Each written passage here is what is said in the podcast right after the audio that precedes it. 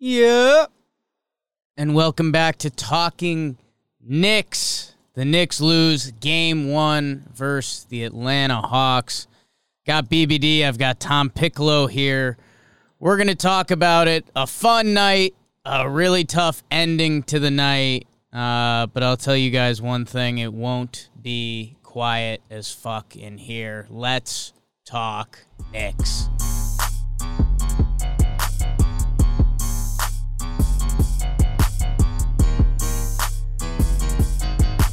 Welcome back to Talking Knicks. Uh, first ever Talking Knicks playoff game, and it goes down as a 107 to 105 loss in the Garden versus the Atlanta Hawks.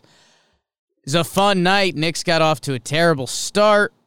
They got it going, especially in the third, and then uh, down the stretch, they kind of had it. Uh, we'll we'll talk about all of it Trae Young becomes one of the more hated athletes, probably across sports. But uh, before we get there, Tom Piccolo, how you doing, brother? Hey guys, I'm doing all right. I, I was I was having myself a great weekend prior to that game. I mean, that was a I was saying before it was a really deflating loss, but you know you, you can't take too much away from one game. Like I predicted Knicks in seven. You can't win in seven without losing three first. So I'm not I'm not too disheartened here, but that was that was a tough one. It felt like it felt like it could have been, should have been ours. Beautiful baby, David. Uh, Jay, I'm doing all right. That was kind of as deflating the loss could have been. I, have been thinking about what I preferred, just like straight up losing and not, not like feeling like we were gonna win it all. And I, I guess, I mean, I guess I wouldn't, but I don't know. I feel like kind of good about like that was maybe Julius Randle's worst game of the year, and they lost by two. So you just don't have your worst game of the year again. Yeah, I, I think there are some. You know, I, I love myself a good spin zone, but the ones out of this game are pretty true. I mean, a 16 point first quarter to open up uh, the return to the playoffs. That's pretty tough. Randle and even Barrett's final stat lines. Uh, you know, aren't where you'd hope they would be in this in this game. And I think let's be honest, and I, I think, you know, obviously any Knicks fan after last night, you're not gonna be a Trae Young guy. That's not gonna speak to you.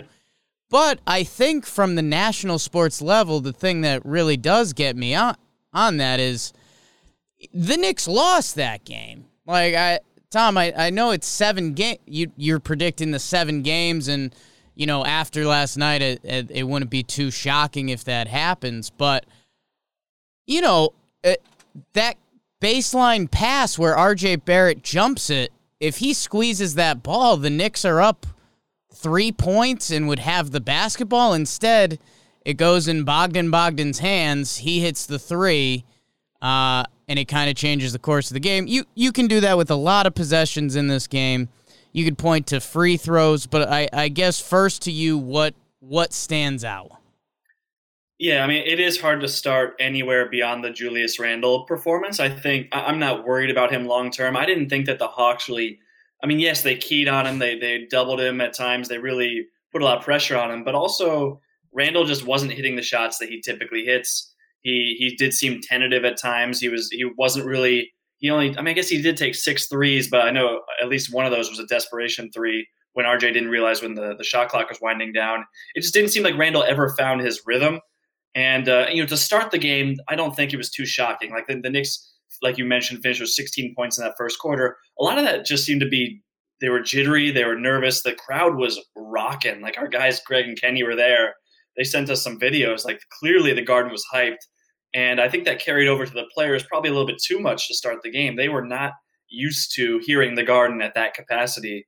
They hadn't heard it all season. So to, have that slow start, it wasn't shocking, but just the fact that Randle kind of never found that rhythm was the biggest issue for the Knicks offense. And then defensively, it was they couldn't stay in front of Trae Young. The the guys defending the point of the attack that that was Payton to start the halves. It was Derrick Rose. Um, sometimes Quickley, sometimes Burks was on him, sometimes Quickley they threw different guys at Trae Young, but really no one was able to kind of stay in front, to stay attached to his hip whenever he'd come off screens. And it led to just a ton of Trae Young floaters, and then when the defense would collapse, he'd kick it out to three point shooters. So those are kind of the, the, two main things on both ends of the floor for me.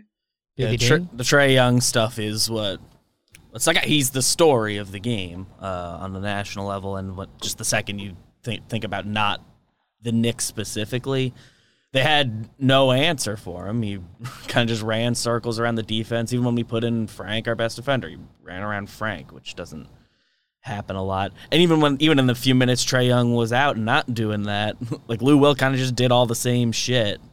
It's like, oh, yep. So, so, so might as well just still been Trae Young. So Lou Will did his best impression of him for 13 minutes. Yeah, and since you brought up Frank, I kind of ask you guys, what do you think about that move? I know Frank is our defensive stopper; that's his role, especially on the perimeter. But I mean, he played one minute he sat on the bench for so long, and then it's it's kind of tough to ask a guy. I'm not trying to make excuses for Frank just because you know he knows his role on the team. He knows that's his job to get that stop. He knows he can't let Trae get to his mm. dominant hand. Like there, it was a pretty obvious defensive mistake, but I have to imagine it's difficult to sit on the bench for hours. And you know he did he probably played for like 12 seconds in the in the first half i think it was i, I think 14. he got the final 23 seconds mm. in the first half yeah. and then he got like t- 20 of the final 30 seconds and i'm surprised it registered as a one minute exactly yeah it was it was less than a minute total it's not like he got loose in that first half so it's just what do you guys think about a decision to bring a guy cold off the bench and ask him to make the biggest defensive stop of the game it's brutal. It's it's brutal, and that's where you know internet sports world, uh, Tommy. You know, me and BBD have lived there for a few years now. You're in it now. It's that you know often two things can't be true when they often are. Frank got torched. I mean, Frank got Absolutely. street ball torched. He got crossed one way. Trae took him the other way just for fun. Got past him, made the bucket pretty easy. Actually, on the replay, it was because you know Frank obviously has length. Frank's closer to that floater than you'd think. Uh, he might have even nicked Trae's fingers after he released it, but that doesn't matter at all. And uh, at the same time, it was a brutal ask. I mean, it's the one guy on the Hawks, and that's where you know that one minute makes it so much more daunting. Because hey, you know, Elfrid played eight, uh, Obi played twelve. So like even if even if Frank had had that where he could have felt this game at all, Frank didn't feel this game. He felt the last shot go up in the second half, in the first half and the second half.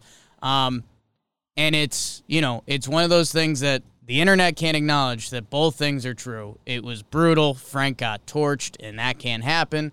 It's also a brutal ask, man. And I, I'm sure Thibs told him going into the game that he could be used in a role like that. So that also turns into player preparation, what that could be. But you, you know, you could prepare all day for that. I mean, that's you know, pinch hitting in baseball. You could prepare all day and be like, oh, you know, if the closer comes out, that's your guy.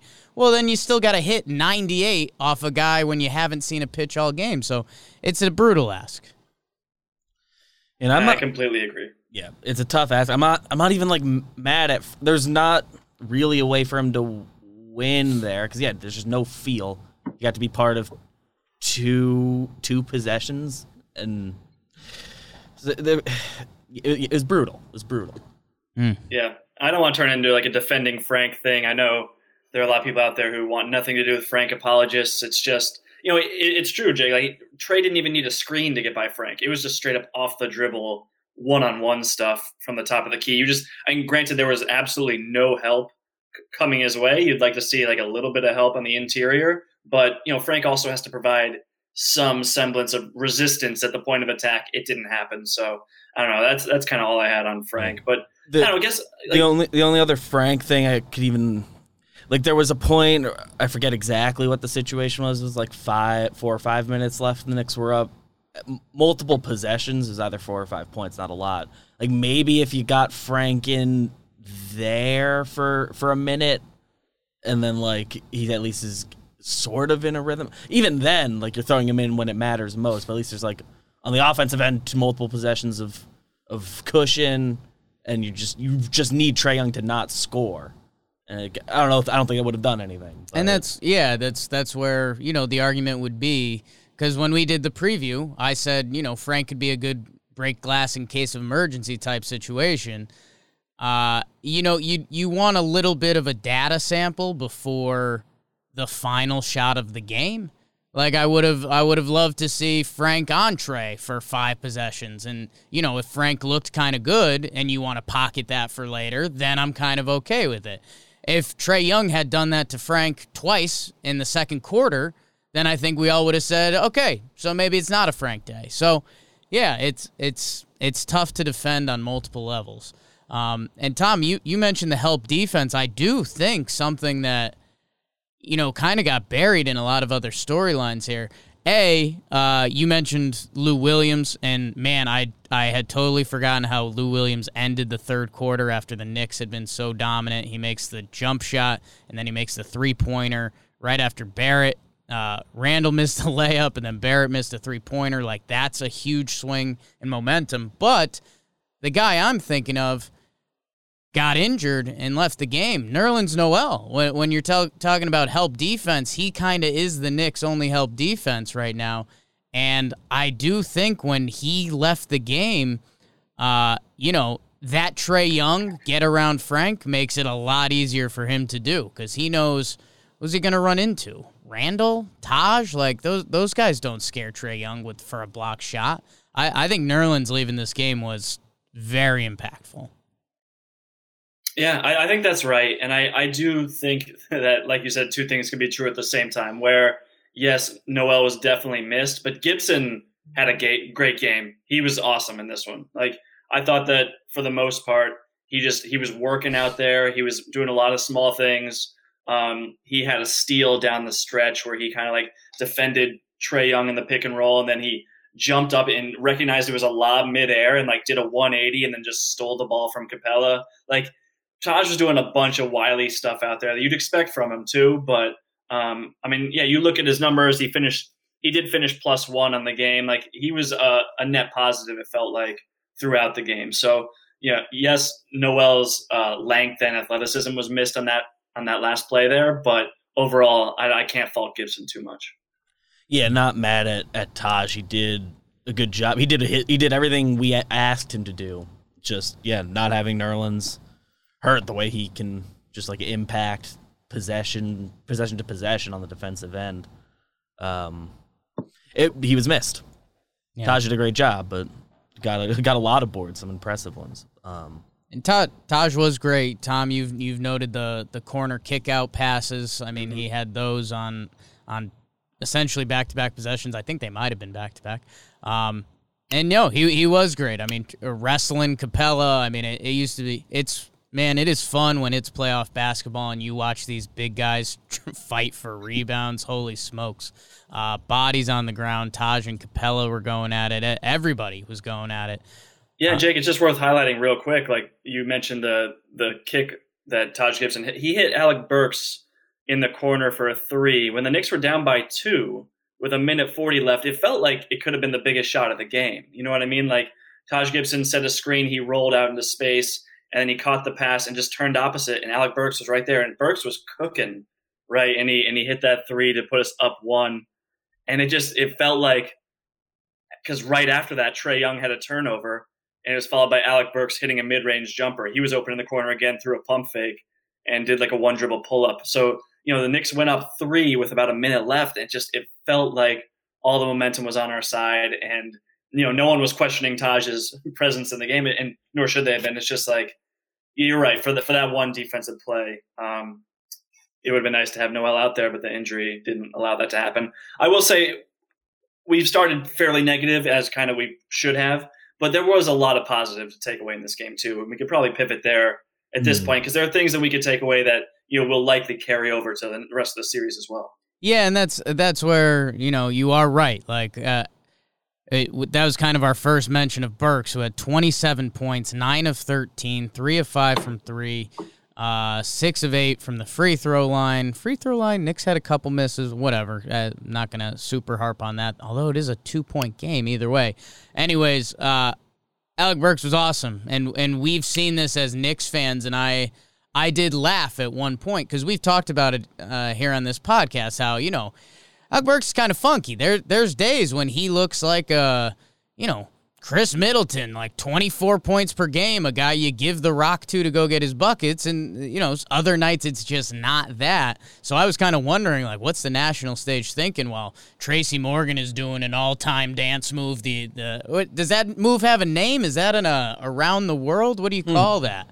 Um, Spike Lee was doing like a 1960s, like Austin Powers, like uh, fembot dance. Uh, Alec Burks was awesome. Uh, absolutely awesome in this game, and uh, you know something something not to overlook. Whether you're talking Rose Burks or even Julius Randle in a good way, you know Alec Burks had four helpers. Um, like he was he was impacting the game in every way. He was awesome. D Rose uh, was solid. That reverse layup. So yeah, and RJ Barrett, and it it's not RJ Barrett squeezing the pass which would have been nice. The pass did end up the way he jumps it. It ends up in a really awkward angle, takes a hop, and Bogdo bangs it. But yeah, I mean, this was the Knicks kind of lost this game. Yeah, I think there there were just like so many moments that were kind of felt like lightning in a bottle, like or just that the garden was going to explode. I'm thinking specifically. I mean, RJ's dunk in transition over Bogdanovich. Like it felt like that was incredible. Like it was probably it was mm-hmm. Barrett's best dunk of his career, no yeah. question. And it happened in in the biggest game of his career. It was that was awesome to see. And there were just a few moments like that. Obi Toppin when he did that side pick and roll and then was able to kind of do the double clutch dunk. Um, yeah. and then Quickley just had a couple. I mean, Quickley was a net positive all game. I, I don't know if he finished the best plus minus second best on the team. He was plus six in his 21 minutes, but like it just felt like when Quickley was on the floor, good things were happening. He finished with 10 points, um, hit both of his threes, but they were just the kinds of threes that really galvanized the team and like get the crowd Shift really the into momentum it. and exactly. So like there were there were definitely bright spots. There were certainly bright moments um, to take away from it, and it was just it was no question an exciting game to watch. Like the I was you know glued to you know the edge of my seat the entire game it just you know didn't it didn't shake out the way we wanted it to. If the, if the Knicks just hold on and win that game, there's and you just laid them out all the all the moments we're gonna we would look back on very fondly, and now we'll kind of forget about maybe not the RJ dunk, but uh, but yeah, I mean the, there were a bunch of bunch of awesome moments in, in that during uh, I guess that middle half of the game where it was mostly good for the Knicks. Yeah, man. I mean, Toppin hit a three when the Knicks like hadn't hit any threes. Like he was the guy to kind of break us out of that funk. It seemed like it was a, a, top. It wasn't even a corner one, right? I think it was top of the key.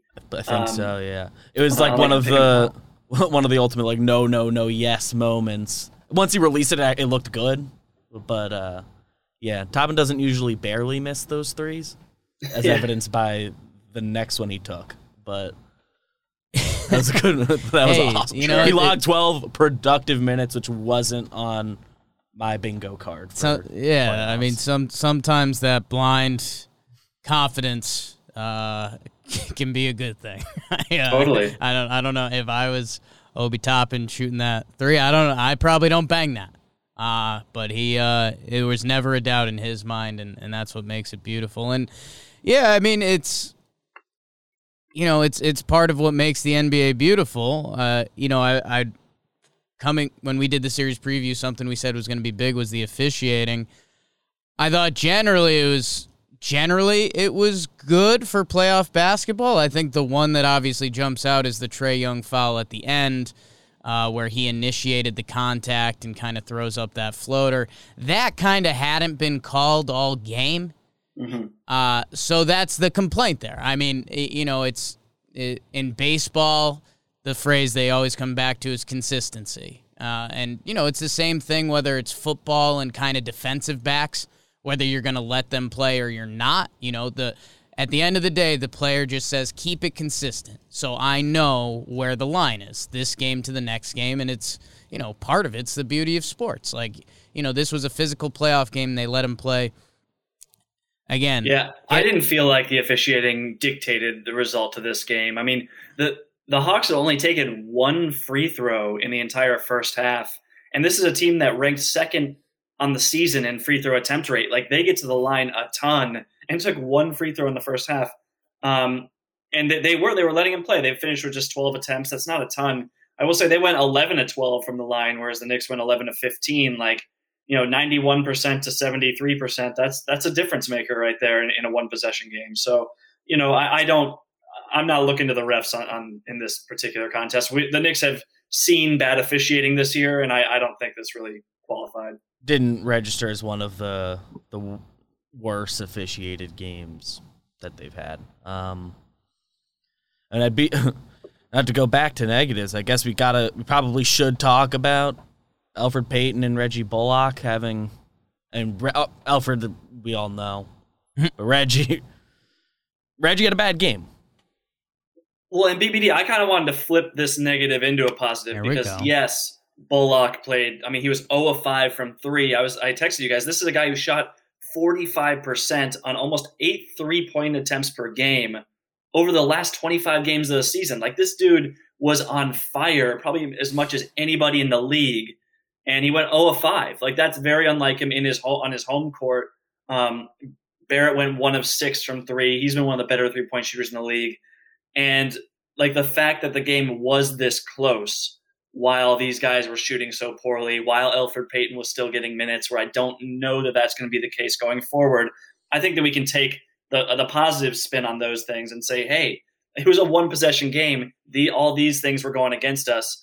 Going forward, you can kind of expect those to average out and, and Elfrid Payton maybe to, to fall out of the rotation. And you can kind of project from there, hopefully, some more positive outcomes. Yeah, I mean, uh, Elfrid has been a story for a while, and I, I probably haven't been as tough as the rest of Knicks Nation. And, and hey, maybe that's getting distracted by too much baseball. Maybe it's, uh, you know, the end result was wins for me. So like I, for to to just harp on Elf when you know the end result for the Knicks this year was obviously better than anything I expected. I, I kind of I took it as like part of the ecosystem. Like you know, they say you take away a bug from the ecosystem, and then the bird dies, and then the the snake that eats the bird. Like you know, I was worried about how that would happen. A little science with Jake mid mid playoff episode.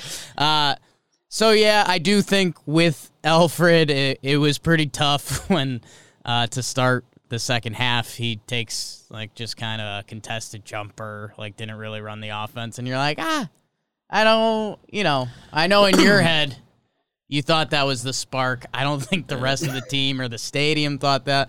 That one stung a little bit. And yeah, I, I, I like the spin zone uh, for Bullock. And hey, going back to my weird ecosystem equation, like for Alec Burks to do what he did, I think, you know, once Reggie Bullock goes 0 for 5, at a certain point, you almost have to pull the plug on that. Yeah, I mean, I guess that, that is kind of what what ultimately happened. They maybe waited a couple possessions too long, especially in the second half. Just Burks was really going, and when Burks is going, it's kind of as satisfying to watch as anything, which I didn't uh, expect coming into the year, which, much like anything else with the Knicks. So I don't know, but probably the two of them will will regress to their respective means, both directions, and hopefully that that that all works out the rest of the series. I kind of don't have a way I wanted to end this paragraph. I will say, like, it's funny how how like tied at the hip Bullock and Randle are in terms of their production. It just seems like they feed off each other so much, and Randle's always looking for Bullock as his go-to guy, as his like outlet when he gets doubled. And when Bullock's not hitting, it just seems like it throws Randle off his game too. He doesn't feel like he can trust his teammates as much. He tries to force a little bit more and it, it seems to really affect Randle's game. I know I'm, I'm kind of talking generally in, just this one game sample size, but it, it is interesting to see how they both struggled to the degree that they did. Um, I, I, guess the, one other guy we probably should talk about a little bit more is Derrick Rose, just because I know Jake mentioned him a couple times, but he was the guy who played the minutes at point guard when Elfrid Payton wasn't, right? So he played 38 minutes and he finished with five assists to five turnovers. And Derrick Rose on the season, I think he's the least turnover prone point guard in the league. It was absolutely jarring. It was shocking to watch Rose turn the ball over this many times. this is not part of his game. Like he protects the ball, he takes care of it. He's a Thibodeau point guard through and through. This was just straight up bizarre. So I don't know if he had nerves going on and like it manifested differently than like how Randle was missing shots, how Bullock was missing shots because they seemed to be a little bit too amped up from the crowd. Like Rose was just spraying the ball all over the court, and that's so out of character for him. So I'm not expecting that to continue in any way. And like everything else Rose did beyond the turnovers was so positive, mm-hmm. where he was attacking in transition. That was something I was looking out for going into the game. He was get he was driving into the paint. He was getting to his floater. He was hitting guys um, for good looks. So like Derrick Rose is a is a very strong point guard and a good option against this Hawks team because they don't really have anybody. Like I mentioned the last podcast, at the point of attack in Trae Young or Lou Williams who can stop Derrick Rose. So, yeah, once he cleans up those turnovers, I think he's going to be a real difference maker the rest of the series. Yeah, that really is all the difference. Is he? Mean, he hits so many, it's so many tight layups, and it was really impressive for the most part. And then it's just kind of the turnover festival that we haven't seen from him, and in this go around with the Knicks, certainly. Um, yeah, just felt like an outlier on, on that end. Just a lot of balls getting tipped, and so yeah, yeah. I I, I try to, you know, I was looking at the general box score this morning and from the Knicks side, and I, you know, it was funny. I, I ended the preview with this, but like, hey, you know, if Julius Randle goes nine for 23 this game, which still, you know, not a great night for Julius, Knicks probably win this game kind of easily. Uh, outside of that, what what jumped out from the Knicks side was the turnovers. Uh, Knicks turned it over 11 times. Hawks turned it over six. I mean, they almost doubled them in turnovers. That's not a good basketball formula, uh, especially this whole season. How how much we've raved about how special the Knicks defense has been. So, and I, I think the other side of that, if if this was talking Hawks, which it's not, um, although we did talk some ecosystem before. Um, the offensive boards, I, I think it talking Hawks would be circling that and saying like, hey, uh, you know, we had seven offensive rebounds with you know Capela and what we thought would be our mismatch. The Knicks had 13. Taj Gibson, five offensive rebounds. Um, and then two from Barrett, Noel, and Randle. So, uh, yeah, I think that would if if there's things the coaches are circling. I mean, obviously Thibs Thibs and the turnovers, uh, good band name, and then uh, on the opposite side, it's it's probably keeping Taj Gibson off the offensive boards. Yeah, and Jake, it's funny because when you look at the regular season, kind of like league wide, 11 turnovers would have been the fewest turnovers to average per game in the regular season. Like that is not a lot of turnovers in a basketball game, but to only force six is pretty shocking. Like I, am not thinking, I don't know, the, the defense just, it wasn't giving Trae Young enough problems, right? It wasn't staying in front of him. It wasn't getting enough hands in his face. He was getting clear passing lanes the whole game. And so, like, I, I do think that for future games. Like they need to they need to get that six number up. They need to force more turnovers, force more bad decisions because I mean six turnovers in a playoff game that's that's nothing. So um, you're you're right to point out the turnover disparity, but you know eleven in a game, not that many. The fact that five of them came from Derrick Rose, and some of those were like pick sixes, some of them were cross court passes in crucial moments. Like those were killer. But you know, overall, you don't look at that 11 number; it doesn't jump off the page for you. But um, but that disparity does, so that's a good good call. Mm. Mm. Yeah, and uh, a couple other quick hawk notes that probably deserve uh, to be said.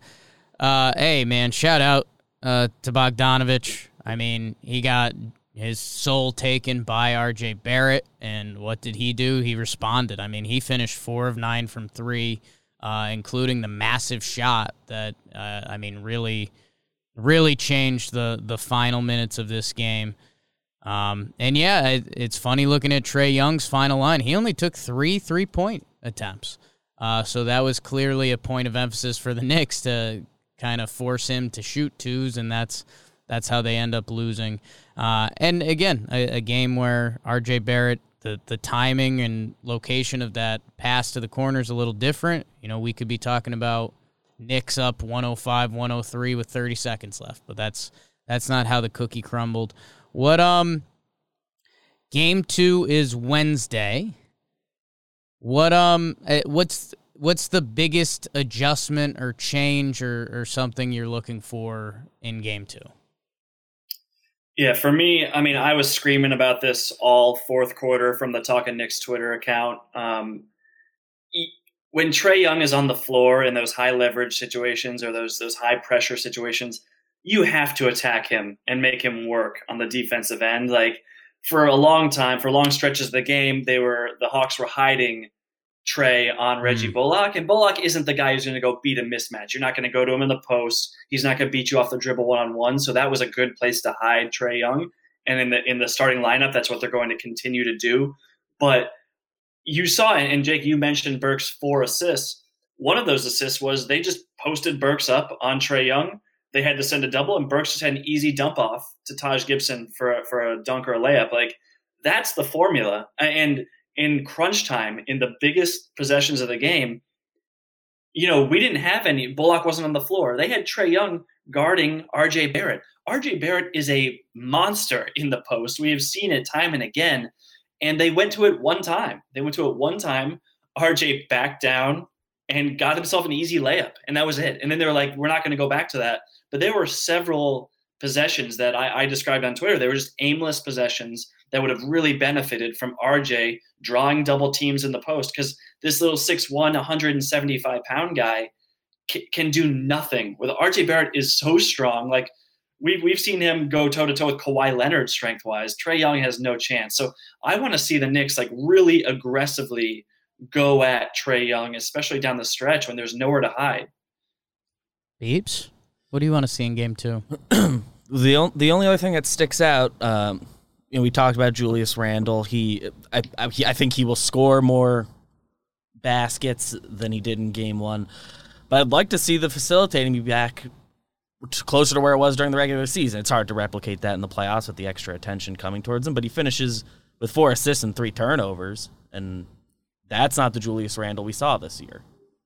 So if you making him more of the focal point of the offense from, from that perspective, I think – unlocks a lot, and maybe part of that is that maybe if if Rose wasn't turning balls over, we don't notice it as much. But and I think we, we got to captivate Randle's like ability, capture Randle's ability to facilitate better that we saw all season, um, and we just didn't see it last night. React a little more. Yes. React a little more. We I think a lot of times in the second half when his shooting struggles had kind of started. Um, you know, you saw him the shot the shot was going up. It was how was he getting it? Um, and yeah, hopefully as the series goes, game slows down a little bit more. You know the matchups, you know where guys are going to be. Um, yeah, I, I like that a lot. For me, it's top and threes. Um, let it let it fly, big fella. Uh, no, I, I I still feel good, man. I know I, I came out with the bullish uh, Nixon five, which hey, I I won't back down on. Uh, but you know, I this is lining up to be a pretty good four or five series. And hey, you know, Trae Young walking off the court.